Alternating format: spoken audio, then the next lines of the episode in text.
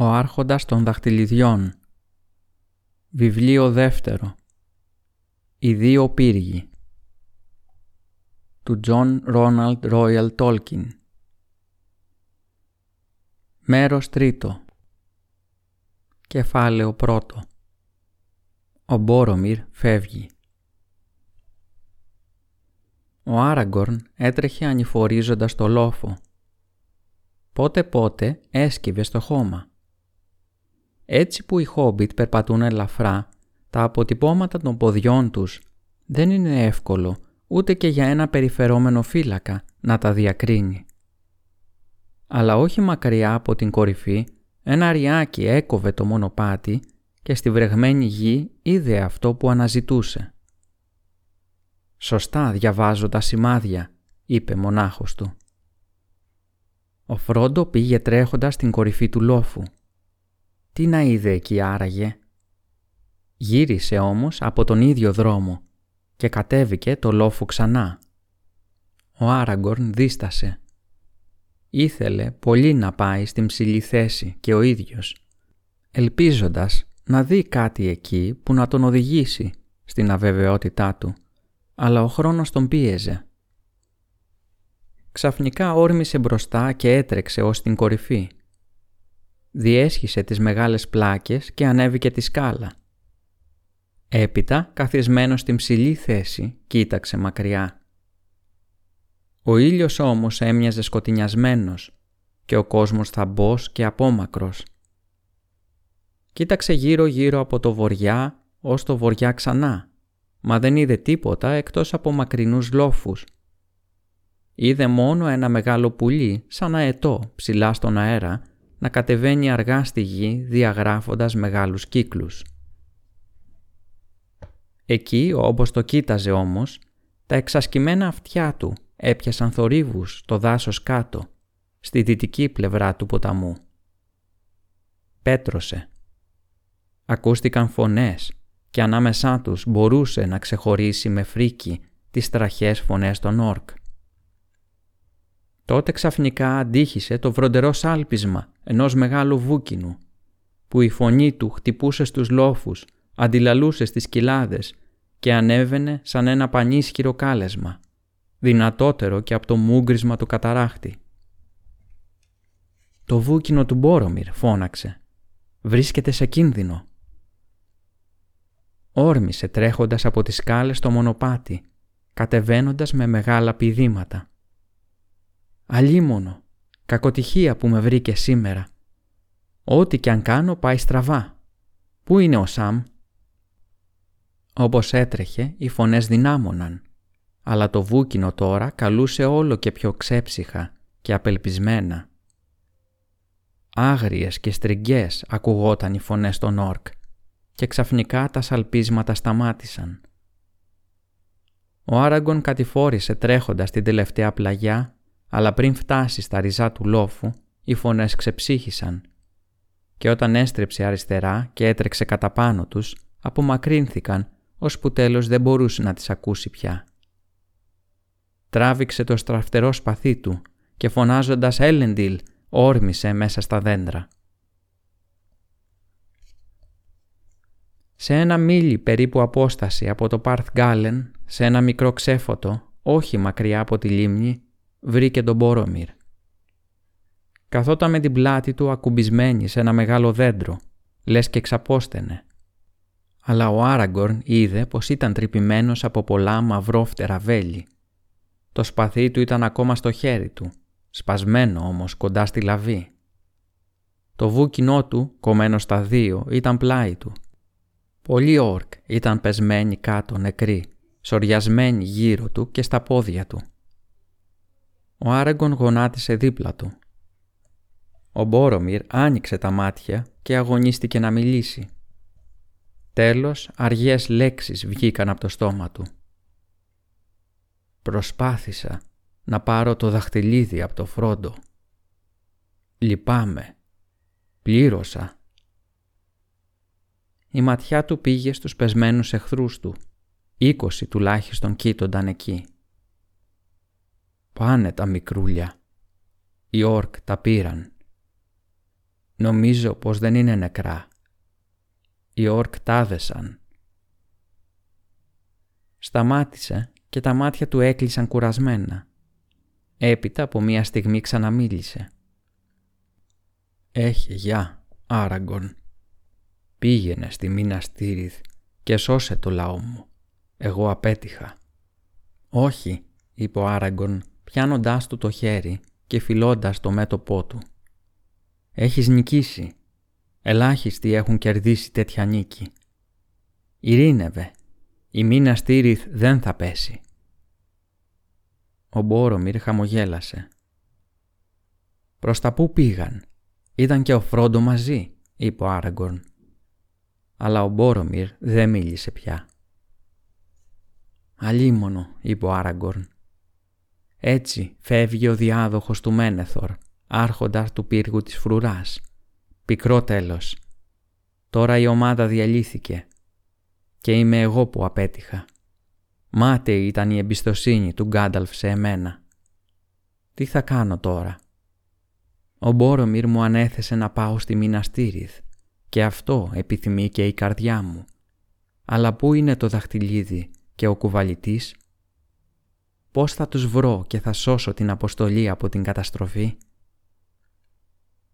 Γονάτισε για λίγο, σκυφτός από το κλάμα, σφίγγοντας ακόμα το χέρι του Μπόρομιρ. Και έτσι τον βρήκαν ο Λέγκολας και ο Γκίμλι. Ήρθαν από τις δυτικές πλαγιές του λόφου, σιωπηλά γλιστρώντας ανάμεσα στα δέντρα, λες και είχαν βγει κυνήγι. Ο Γκίμλι κρατούσε το πελέκι στο χέρι του και ο Λέγκολας το μακρύ του μαχαίρι. Όλα του τα βέλη τα είχε εξοδέψει. Όταν έφτασαν στο ξέφωτο, στάθηκαν κατάπληκτοι. Ύστερα έμειναν για λίγο με τα κεφάλια σκυμμένα από τη λύπη, γιατί έβλεπαν καθαρά τι είχε συμβεί. «Αλίμονο», είπε ο Λέγκολας πηγαίνοντας στο πλευρό του Άραγκορν. «Κυνηγήσαμε και σκοτώσαμε πολλούς όρκ στο δάσος, αλλά θα ήμασταν πιο χρήσιμοι εδώ. Ήρθαμε στα άκουσμα του βούκινου, αλλά πολύ αργά όπως φαίνεται. Φοβάμαι πως ήσασταν θανάσιμα τραυματισμένοι. «Ο Μπόρομιρ είναι νεκρός», είπε ο Άραγκορν. «Εγώ δεν έχω ούτε γρατζουνιά γιατί δεν ήμουν εδώ μαζί του. Έπεσε υπερασπίζοντας τους Χόμπιτ, ενώ εγώ ήμουν μακριά στο λόφο». «Τους Χόμπιτ», φώναξε ο Γκίμλι. «Πούντι, πού είναι ο Φρόντο». «Δεν ξέρω», απάντησε ο Άραγκον κουρασμένα. «Πριν πεθάνει, ο Μπόρομιρ μου είπε πως οι όρκ τους είχαν δέσει, αλλά δεν νόμιζε πως ήταν νεκροί. Τον έστειλα να ακολουθήσει το Μέρι και τον Πίπιν, αλλά δεν το ρώτησα αν ο Φρόντο και ο Σάμ ήταν μαζί του. Το θυμήθηκα πολύ αργά. Όλα όσα έκανα σήμερα πήγαν στραβά. Τι πρέπει να κάνουμε τώρα. Πρώτα-πρώτα πρέπει να φροντίσουμε τον νεκρό, είπε ο Λέγκολας. Δεν μπορούμε να τον αφήσουμε εδώ σαν ψοφίμη ανάμεσα σε αυτούς τους βρωμερούς όρκ. Αλλά πρέπει να κάνουμε γρήγορα, είπε ο Γκίμλι. Ούτε κι αυτός δεν θα ήθελα να καθυστερήσουμε. Πρέπει να ακολουθήσουμε τους όρκ, αν υπάρχει ελπίδα πως κάποιοι από την ομάδα μας είναι ζωντανοί και εχμάλωτοι. Αλλά δεν ξέρουμε αν ο δαχτυλιδοκουβαλητής είναι μαζί τους ή όχι, είπε ο Άραγκορν. Θα τον εγκαταλείψουμε. Δεν θα έπρεπε πρώτα γι' αυτό να ψάξουμε. Δύσκολη η επιλογή. Τότε ας κάνουμε πρώτα ό,τι πρέπει να κάνουμε, είπε ο Λέγκολας. Δεν έχουμε ούτε χρόνο ούτε εργαλεία να θάψουμε το σύντροφό μας όπως του πρέπει ή να υψώσουμε τύμβο πάνω θέτου. Θα μπορούσαμε να το σκεπάσουμε με μία ξερολιθιά. Ο κόπος θα ήταν μεγάλος και θα μας έπαιρνε πολλή ώρα. Δεν υπάρχουν πέτρες για αυτή τη δουλειά παρά μονάχα κοντά στην ακροποταμανιά, είπε ο Γκίμλι. Τότε ας τον βάλουμε σε μία βάρκα με τα όπλα του και τα όπλα των νικημένων εχθρών του είπε ο Άραγκορν. Θα το στείλουμε στους καταράκτες του Ράουρος και θα τον παραδώσουμε στον Άντουιν. Ο ποταμός της Γκόντορ θα τον φυλάξει τουλάχιστον ώστε κανένα κακόβουλο πλάσμα να μην ατιμάσει τα κοκαλά του. Γρήγορα έψαξαν τα σώματα των όρκ και μάζεψαν σε ένα σωρό τα σπαθιά, τα σκισμένα κράνη και τις ασπίδες τους. «Δείτε», φώναξε ο Άραγκορν. «Εδώ βρίσκουμε σημάδια!» Και μέσα από το σωρό των αποκρουστικών όπλων ξεχώρισε δύο μαχαίρια, διακοσμημένα χρυσά και κόκκινα, με λάμα σαν το φύλλο. Και ψάχνοντας πιο πέρα βρήκε και τα θικάρια, μαύρα, στολισμένα με μικρά κόκκινα πετράδια. Αυτά δεν είναι όπλα των Όρκ. Τα είχαν οι Χόμπιτ. Χωρίς αμφιβολία οι Όρκ τους αφόπλησαν, αλλά φοβήθηκαν να κρατήσουν τα μαχαίρια, γιατί κατάλαβαν τι είναι. Δουλειά της μακρινής δύσης, με χαραγμένα πάνω τους ξόρκια μαγικά για το χαμό της Μόρντορ. Λοιπόν, τώρα αν ζουν ακόμα οι φίλοι μας, είναι άοπλοι. Θα τα πάρω μαζί μου αυτά, με τη μικρή ελπίδα πως ίσως και να τους τα ξαναδώσω. «Κι εγώ», είπε ο Λέγκολας. «Θα μαζέψω όλα τα βέλη που θα μπορούσα να βρω, γιατί η φαρέτρα μου είναι άδεια». Έψαξε στο σωρό και στη γη εκεί γύρω και βρήκε αρκετά που ήταν ακόμα γερά και ήταν μακρύτερα από τα βέλη που συνηθίζουν να χρησιμοποιούν οι όρκ. Τα κοίταξε με προσοχή. Και ο Άραγκον κοίταξε τους νεκρούς και είπε «Εδώ βρίσκονται πολλοί που δεν είναι από τη Μόρντορ. Μερικοί είναι από το βοριά από τα ομιχλιασμένα βουνά, σύμφωνα με όσα ξέρω για τους όρκ και τις ράτσες τους. Και είναι και άλλοι εδώ άγνωστοι σε μένα. Ο εξοπλισμός τους δεν μοιάζει καθόλου με εξοπλισμό όρκ.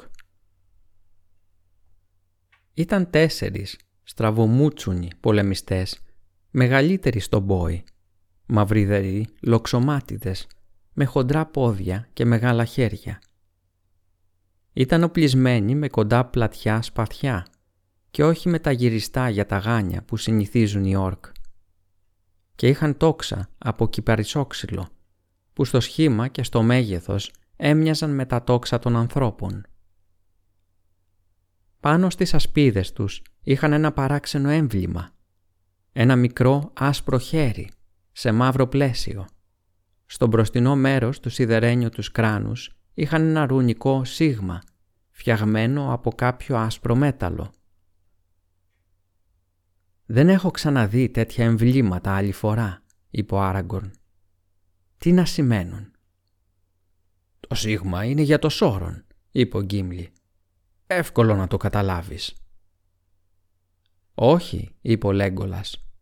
«Ο Σόρον δεν χρησιμοποιεί τα ρουνικά των ξωτικών ούτε χρησιμοποιεί το πραγματικό του όνομα, ούτε επιτρέπει να το γράφουν ή να το προφέρουν, είπε ο Άραγκορν. Και δεν χρησιμοποιεί άσπρο. Οι όρκ στην υπηρεσία του Μπαραντούρ χρησιμοποιούν το έμβλημα του κόκκινου ματιού. Στάθηκε για μία στιγμή συλλογισμένος. «Το σίγμα φαντάζομαι πως είναι για το Σάρουμαν», είπε τέλος. «Κάτι κακό μαγειρεύεται στο Ίσεγκάρτ και η Δύση δεν βρίσκεται σε ασφάλεια πια. Είναι όπως ακριβώς το φοβόταν ο Γκάνταλφ. Με κάποιο τρόπο ο προδότης Σάρουμαν έμαθε για το ταξίδι μας. Ίσως κιόλας να ξέρει και για την πτώση του Γκάνταλφ. Αυτοί που μας καταδίωκαν από τη Μόρια μπορεί να ξέφυγαν την επαγρύπνηση του Λόριεν ή μπορεί να κατάφεραν να το παρακάμψουν και να πήγαν στο Ίσεγκαρτ από άλλους δρόμους. Οι Όρκ ταξιδεύουν γρήγορα αλλά ο Σάρουμαν έχει πολλούς τρόπους να μαθαίνει νέα. Θυμάστε τα πουλιά; Λοιπόν, είπε ο Γκίμλι, δεν έχουμε καιρό να λύνουμε ανοίγματα. Ελάτε να πάρουμε από εδώ τον Μπόρομιρ. Αλλά ύστερα θα πρέπει να λύσουμε τα ενίγματα, αν είναι να διαλέξουμε τη σωστή πορεία, απάντησε ο Άραγκον. Ίσως και να μην υπάρχει σωστή εκλογή, είπε ο Γκίμλι. Παίρνοντας το τσεκούρι του, ο Νάνος τώρα έκοψε αρκετά κλαδιά. Τα έδεσαν μεταξύ τους με χορδές από τόξα και άπλωσαν πάνω τις μπέρτες τους. Σε αυτό το προχειροφιαγμένο φορείο μεταφέρανε το σώμα του συντρόφου τους στην ακροποταμιά, μαζί με όσα τρόπεα της τελευταίας μάχης ξεδιάλεξαν για να στείλουν μαζί του. Ο δρόμος ως την ακροποταμιά δεν ήταν μακρύς όμως δυσκολεύτηκαν στη μεταφορά γιατί ο Μπόρομιρ ήταν άντρας ψηλός και δυνατός. Σαν έφτασαν στην άκρη του νερού, ο Άραγκορν έμεινε πίσω να φυλάει το φορείο ενώ ο Λέγκολας και ο Γκίμλι ξεκίνησαν βιαστικά με τα πόδια για το Πάρθ Γκάλεν.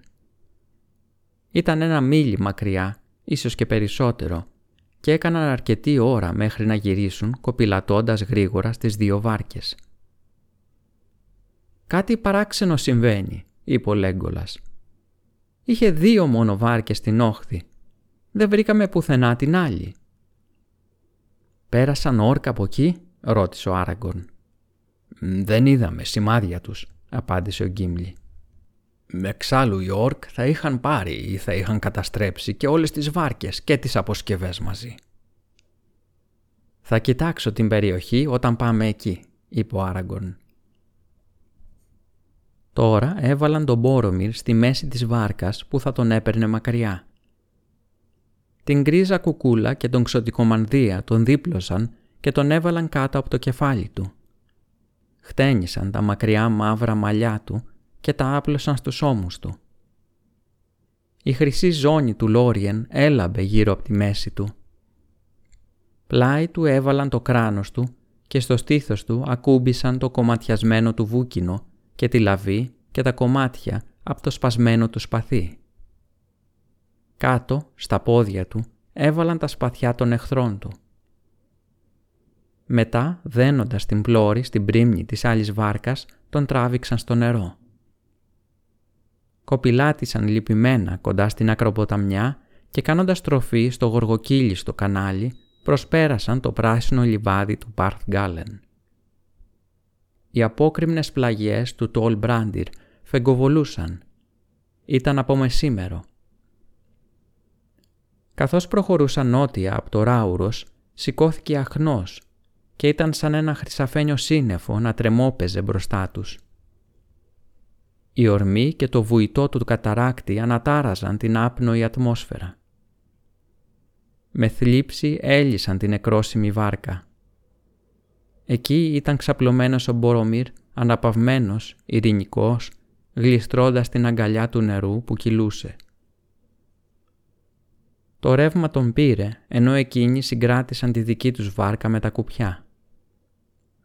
Ο Μπόρομιρ τους προσπέρασε και αργά η βάρκα του ξεμάκρινε μέχρι που έγινε ένα μαύρο σημαδάκι μέσα στο χρυσαφένιο φως και ύστερα ξαφνικά χάθηκε. Ο Ράουρος συνέχισε να μου γκρίζει. Ο ποταμός πήρε τον Μπόρομιρ, το γιο του Ντένεθορ, και δεν τον ξανάδαν πια στη Μίνα Στήριθ να στέκεται το πρωί όπως συνήθιζε στο Λευκό Πύργο.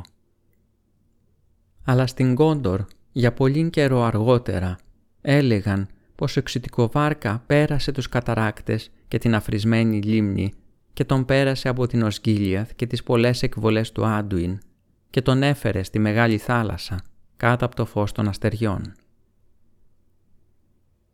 Για λίγη ώρα οι τρεις σύντροφοι έμειναν σιωπηλοί κοιτάζοντας προς τα εκεί όπου είχε χαθεί. Τέλος μίλησε ο Άραγκορν. «Θα γυρεύουν να το δουν από το λευκό πύργο, αλλά αυτός δεν θα φανεί να έρχεται ούτε από το βουνό ούτε από τη θάλασσα». Ύστερα αργά άρχισε να τραγουδάει. Μέσα από το Ρόαν τα λιβάδια και τα βαλτοτόπια που χόρτο ολοπράσινο βγαίνει. Ο αγέρας της δύσης περνά και τα τείχη ολόγυρα περιδιαβαίνει. Τι νέα απ' τη δύση απόψε μου φέρνεις, γοργόφτερο αγέρι; Έχεις δει τον ψηλό Μπόρομιρ με αστροφός ή φεγγάρι; Τον είδα εφτά ποταμούς γκρίζους, πλατιούς να περνά. Τον είδα ερημιές να διαβαίνει, να χάνεται πέρα μακριά. Στου βοριά τις σκιές. Και ύστερα δεν τον αντάμωσα πια. Μπορεί ο βοριάς του απόγονου του Ντένεθορ το σάλπισμα να έχει ακουστά. Μπόρομιρ, Μπόρομιρ, απ' τα τείχη ψηλά αγναντεύω πέρα στη δύση, μα δεν ήρθες εσύ απ' τις χώρες τις άδειες από άνθρωπος δεν έχει ζήσει. Ύστερα τραγούδισε ο Λέγκολας. Απ' το στόμα της θάλασσας πνέει ο νοτιάς, τους αμόλοφους τα άγρια βράχια. Μεταφέρει τον γλάρον το κρόξιμο και κάτω στην πύλη βογκά. Τι μου φέρνεις απόψε νοτιά, άνεμε παναστενάζεις; Πού είναι τώρα ο καλός ο Μπόρομιρ, καθυστέρησε και έχω πίκρα μεγάλη. Το που βρίσκεται μη με ρωτάς, τόσα κόκαλα κίνται απλωμένα.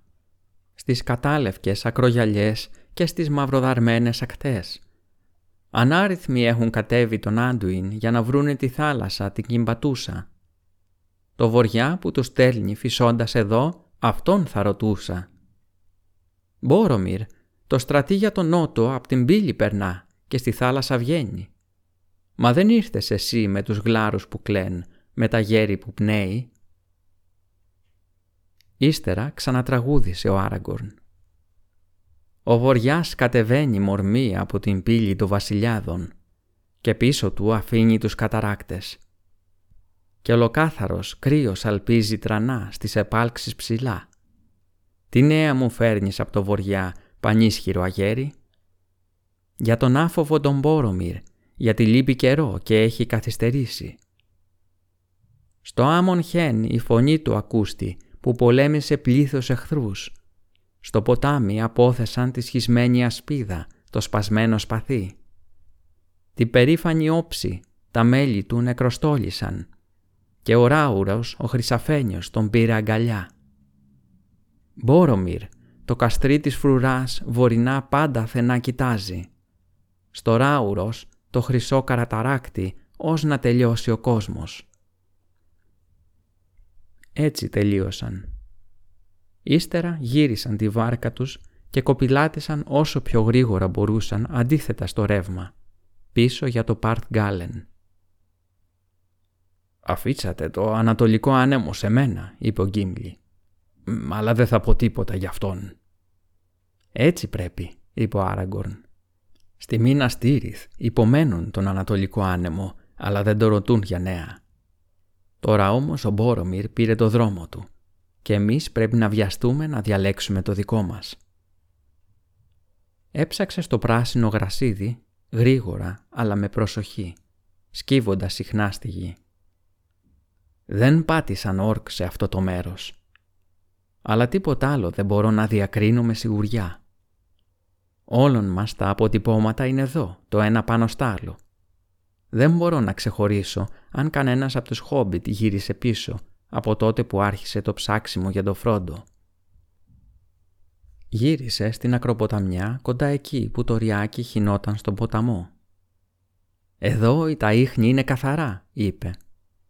Ένας χόμπιτ μπήκε και ύστερα βγήκε από το νερό, αλλά δεν μπορώ να πω το πότε. «Πώς λοιπόν εξηγείς αυτό το γρίφο» ρώτησε ο Γκίμλι. Ο Άραγκορν δεν απάντησε αμέσως, αλλά πήγε πίσω στον καταβλισμό και κοίταξε τις αποσκευές. Λείπουν δύο σακίδια και το ένα είναι σίγουρα του Σαμ. Ήταν μάλλον μεγάλο και βαρύ. Να λοιπόν η εξήγηση. Ο Φρόντο έφυγε με τη βάρκα και ο υπηρέτης του πήγε μαζί του. Ο Φρόντο θα πρέπει να γύρισε την ώρα που όλοι λείπαμε. Εγώ βρήκα το Σαμ να ανεβαίνει στο λόφο και του είπα να μ' ακολουθήσει, αλλά φαίνεται καθαρά πως δεν το έκανε. Μάντεψε το σκοπό του αφεντικού του και γύρισε πίσω εδώ πριν να φύγει ο Φρόντο. Και δεν θα το βρήκε καθόλου εύκολο να αφήσει το Σαμ πίσω. «Μα αλλά γιατί μας άφησε και δίχως κουβέντα μάλιστα», είπε ο Γκίμλι. «Πολύ παράξενο». «Και πολύ γενναίο», είπε ο Άραγκορν. «Ο Σάμ είχε δίκιο νομίζω. Ο Φρόντο δεν ήθελε να πάρει μαζί του κανένα φίλο του στο θάνατο, στη Μόρντορ.